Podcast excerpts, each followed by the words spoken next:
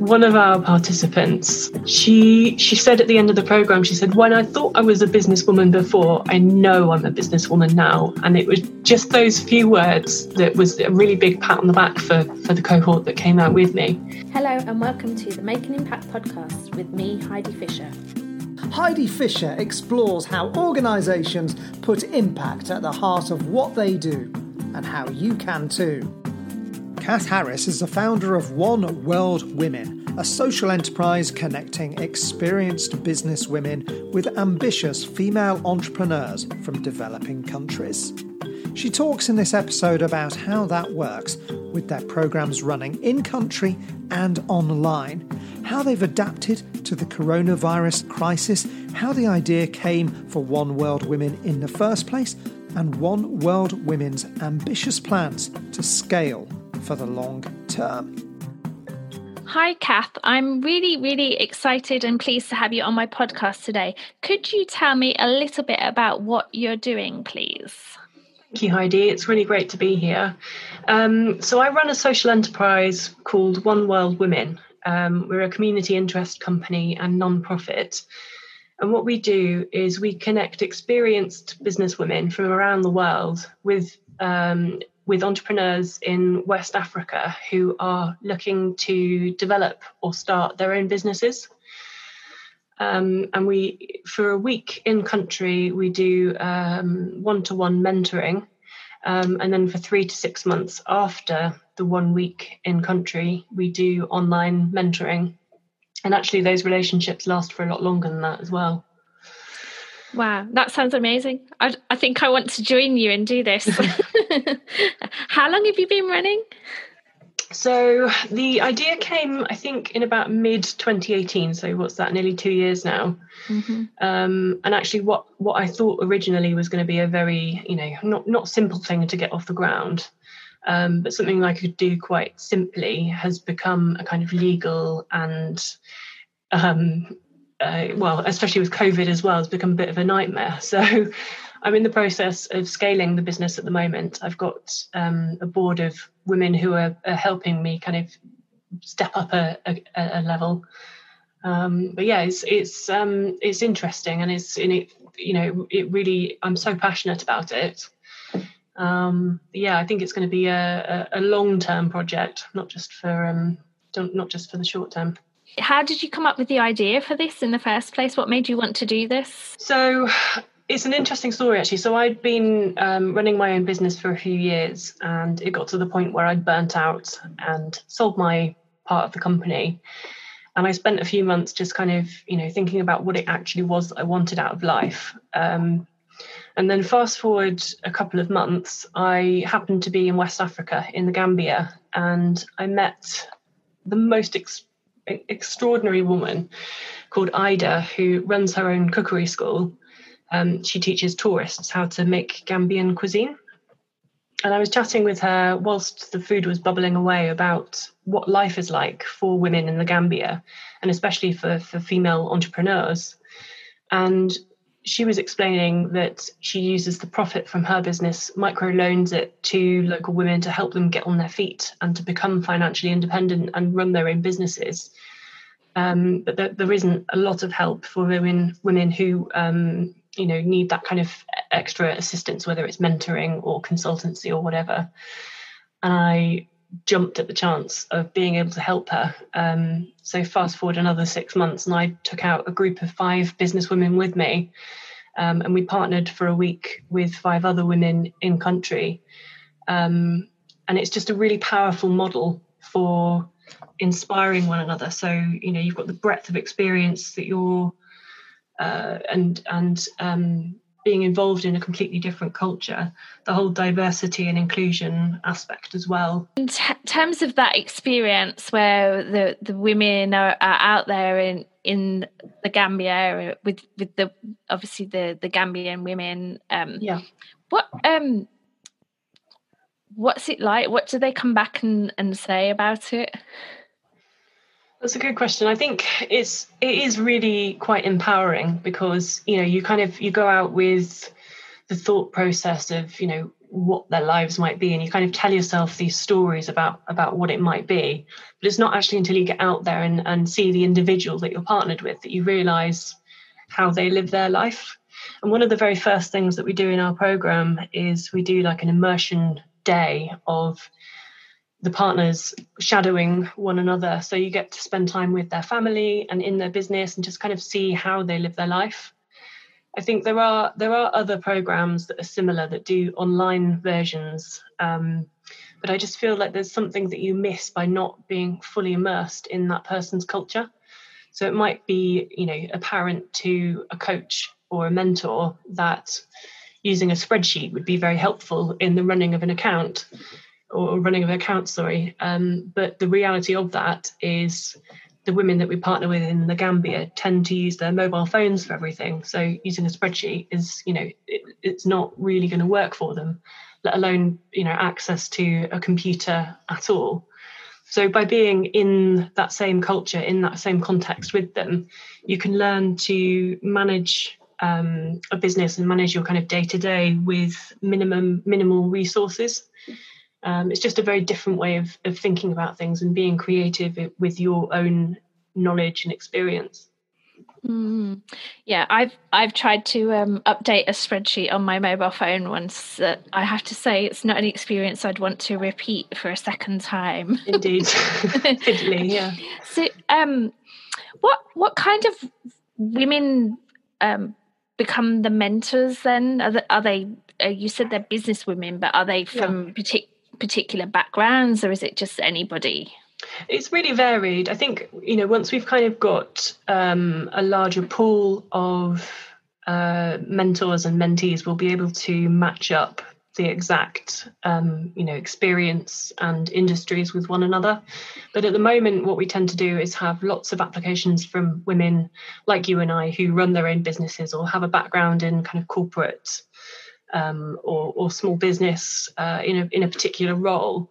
And actually, all of those skills are transferable because it might just be a case of you know the, the time that you spend with your partner is about mentoring them on soft skills. So you know overcoming things like um, imposter syndrome or confidence or how to network effectively. And if you've had you know any sort of role within within a business those are skills that you can contribute Mm, definitely. So, um, obviously, we've had the coronavirus recently. We still yes. have it in the yes. world. Uh, how how is that impacted on on what you're trying to do? Well, I mean, the obvious would be that you know we're we're not going to be travelling for a little while. Um, so one of the things that we were testing earlier this year is doing an online version um, but actually, what we've learned is without that immersion element, any partnership is not going to be quite as powerful as it is when it's face to face. So what we're doing at the moment is taking a step back and strategizing and working out how we're going to um, to do what we need to do in 2021. Um. This last 12 months, I've actually been doing a full time MBA to help me with the strategy for the social enterprise. Um, so I'm just coming to the tail end of that at the moment. But yes, it's very much a strategic time for us. Mm. And and in terms of the the future, once we can travel, is are there plans to to go global, so to speak? Absolutely, yeah, definitely. So my my goal is within ten years to be working in five continents. Um, and the way that we do that is through in-country partnerships. So um, for as another as an example, one of my um, co-directors is from Bolivia originally. Um, so she's she obviously speaks Spanish. She speaks um, the local languages, and we can use her connections in country to um, develop programs with women out there. So yeah, there, there's absolutely plans for for for going to other mm. countries as well and and then so moving on in in terms of that's a huge goal by the way in terms of um, being in five continents but it's an amazing goal as well um, in terms of thinking about those those partnerships that you you build in country yeah. how easy or, or difficult is it to find somebody to partner with that that you can trust and rely on? Mm. That's a really good question, actually, and I think it's one of the things that we're working on with our with our strategy is so in terms of cultural difference. Um, sometimes in developing countries, you have people who are not necessarily ethical and not necessarily um, as uh, financially savvy as we are here, or legally savvy, savvy if you like. Um, so yes, it is it is tricky to find people who are um, legally sound and um, uh, you know we can kind of develop honest relationships with. Um, and I think what we tend to do is go through uh, the, the, the the channels, the the um, the business channels. So, for example, in the Gambia, we're working with the Gambian Chamber of Commerce, which is a, a, a registered organisation. Um, so, we're finding partnerships through uh, through um, organisations like that mostly. Mm, yeah, I, I, for some reason, I, I've I like the idea of working overseas, but then I always think, well, it must be really hard to to, to manage a partnership remotely. yeah, no, it definitely is. Um, and I think at the moment, you know, whilst we're so small, uh, the relationships are very one to one, even if it is, you know, over email and, and Skype and, and whatnot. Um, but in the future, what I'd really love to have is individual kind of relationship managers, if you like, who who whose sole job it is to develop partnerships in other countries. Mm, that's a great idea. it's like I'm like, oh, I like all these ideas. This is really interesting, Kath. Um, okay, so thinking about the the women in in the Gambia that you're working with, what what changes for them in terms of their businesses? So the, the first thing that comes to mind is one of our participants um, a beautiful lady, larger than life in every sense of the word. And she she said at the end of the program, she said, "When I thought I was a businesswoman before, I know I'm a businesswoman now." And it was just those few words that was a really big pat on the back for for the cohort that came out with me. Um, giving them strategic skills and being able to think about things in a different way is so powerful quite often the women in the Gambia that we work with, their business skills are passed down from mothers or aunties or grandmas or you know friends of friends, those sorts of things. People who have run shop type businesses, and the information is not only out of date, but it's also kind of a little bit Chinese whispers. Um, so things are kind of taken out of context, and um, information is is distorted. So by coming in and um, having the women ask us specific questions about how they can improve their business or how they can improve a particular element of what it, what it is that they do, we can really drill down and help them, you know, get get out of it what it is they want to get out of it. Mm. So, do they have to be at a particular point in their business journey, or is it just anybody that's got a business that can can get mentoring and support? So we tend to work with women who put themselves forward. So they need to know that they need the help and be receptive to that help. Um, and it, it, varies. We've had people who um, have, are in the process of starting their first business. And then we have people who are on their third or fourth business um, and just you know kind of need strategic help about how to manage all of those things at once. Mm-hmm. So it really varies.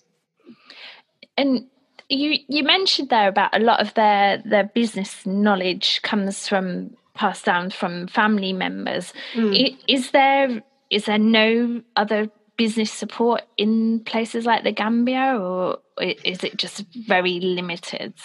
I think yeah, it is limited, and I think. Um, coming from so quite a lot of the help that people get within the Gambia um, has come from you know organizations who are doing their best obviously um, but they don't have the sort of top level strategic insight um, of you know a global perspective like some of our men- mentors do mm. um, so we have people who work you know on a kind of national scale who are making you know reasonable amounts of money every month and every year Whereas in the Gambia, you've got people who are living very hand to mouth. Um, it's a very day, daily economy. So what you earn that day, you give to your employees, and then you take the rest to pay for that evening's dinner. Um, so it's just about thinking strategically and um, offering them the skills to kind of help them think a little at a much higher level. Mm, that makes sense. That makes sense. Um, if you were looking back over the the past uh, 18 months two years what would you say has been the the the one biggest highlight for you out of that time period?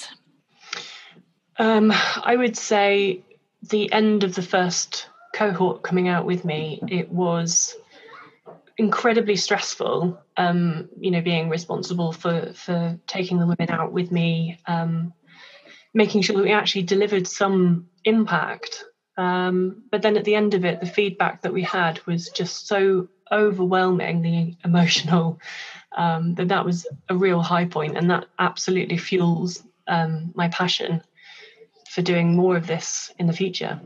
Mm. And on the on the flip side, what what would you say has been the the most difficult thing through this time period? um, I would say realizing that I can't do it all myself. I, you know, I, I, like to think of myself as being quite capable, um, but this project is so massive and so intricate um, that, yeah, one of the biggest things for me was actually taking on um, a, a, a, board of women who can help me achieve our vision. Um, yeah, without them, I think it would, it wouldn't, it wouldn't be happening. Mm. And one of the things that that people always talk about with their social enterprises is the difficulty of, of recruiting and finding a board. So mm. uh, it's interesting that you you talk about the that actually that's perhaps made life a bit easier in, in terms of achieving your your goals and ambition. But how easy was it to to get people to come on your board? Um, so we've managed. So I think the the interesting thing about what we do is that we sit between business and social enterprise. Um, so I think that there's a it's appealing both on a commercial front and for people who want to kind of donate their time and experience. Um, we put together um, job specs, if you like, for the particular roles that we needed, and it's all come through networking, through introductions to people who are interested in the cause, who have time to donate, and the right skills to kind of get us to the next level. So yeah, so actually, it's it's all been through word of mouth and referrals. Mm. It, it sounds like it's it's all meant to be because everything seems to be lining up in in the right place yeah. and times. yeah, it does. It, is, it does very much feel like that. Yes. Mm. So, um, just a a, a, a rand, slightly random question, but what did you do before you did this? um, so my background is quite varied. So a theme that runs throughout is marketing and um, business strategy. Um, but also, I've done work in logistics and operations. Um, so, working a lot with um, clients and taking people to um, uh, overseas destinations. So, I'm I'm kind of you know I'm used I'm familiar with the whole um, travel element. Um, and yeah, and, and the whole you know marketing and strat- strategic element as well. Mm. those are the things that I'm really good at. Okay. I was just trying to um, figure out how this kind of all fitted in with your your life before it, so to speak. mm. Yeah. Well, I when I when I took my um, my time off after I sold my first business, um, I told myself that I wanted to get a few things out of my life. I wanted to work primarily with women. I wanted to do something that had purpose at its core, and I wanted the flexibility to be able to look after my mental health if I needed to, and to be able to travel.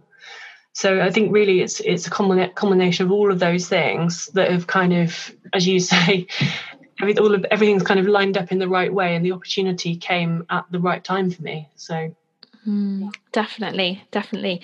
Well, um, Kath, it's been amazing talking to you today. I'm really interested in in what you're doing. I, I think Thank it's a, a fantastic initiative, and I really hope that you're able to grow and scale it as as you wish. So, thank you.